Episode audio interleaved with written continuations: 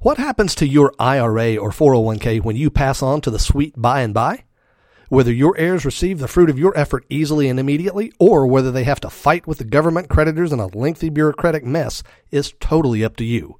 I'm Bryan Ellis. I'll tell you how to make sure your loved ones get what you want them to have right now in episode number 136.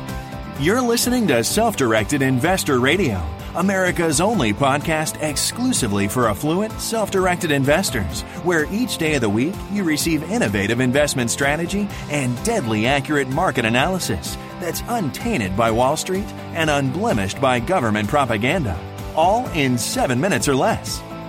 Coming to you now from iTunes, Stitcher, and SDIRadio.com, here's your host, Bryan Ellis. Hello, SDI Nation. Welcome to the podcast of record for savvy, self directed investors like you. There's one really interesting thing I'm observing with startling frequency about the way that very wealthy people use IRAs versus their less affluent counterparts. They don't use it as a vehicle for retirement savings as much as they use it as a vehicle for estate planning. Now, my friends, much of this audience is in fact sufficiently wealthy that it's directly relevant to them what I have to say to you today. But even for those of you who are merely affluent and not truly swimming in it, well, this information is highly relevant for you too. See, here's the thing IRAs offer some really cool estate planning capabilities. I should be more specific. Roth IRAs and Roth 401ks also are almost magical. When the owner of a Roth account passes away, that account is inherited by the now deceased owner's designated beneficiary. And in most cases, that account is then available to the beneficiary immediately.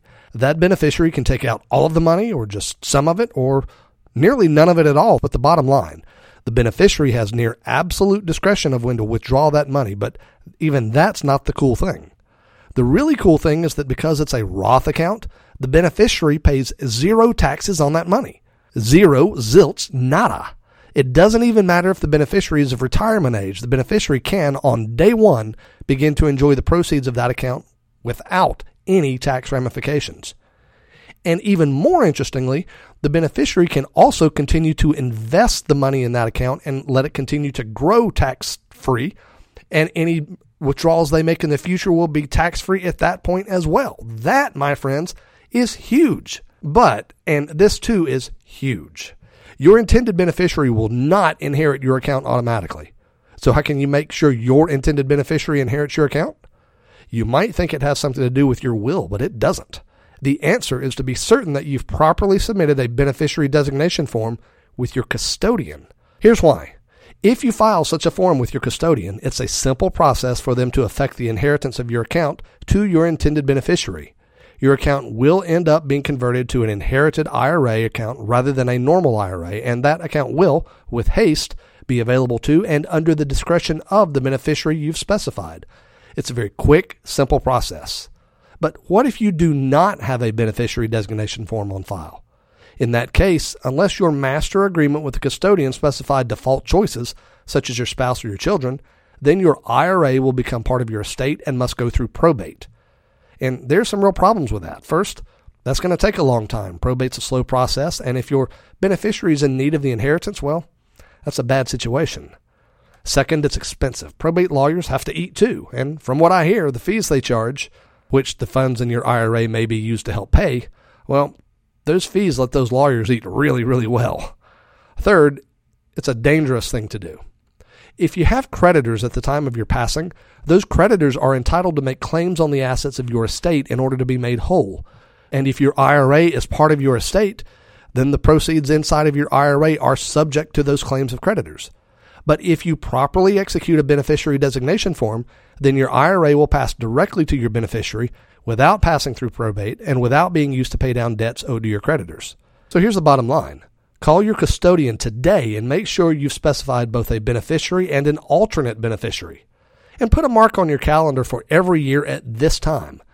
Mark it as the SDI IRA beneficiary checkup day. And on that day each year, make sure you have a beneficiary and alternate beneficiary designation form on file with your custodian, and that the forms on file still reflect your preferences for beneficiaries.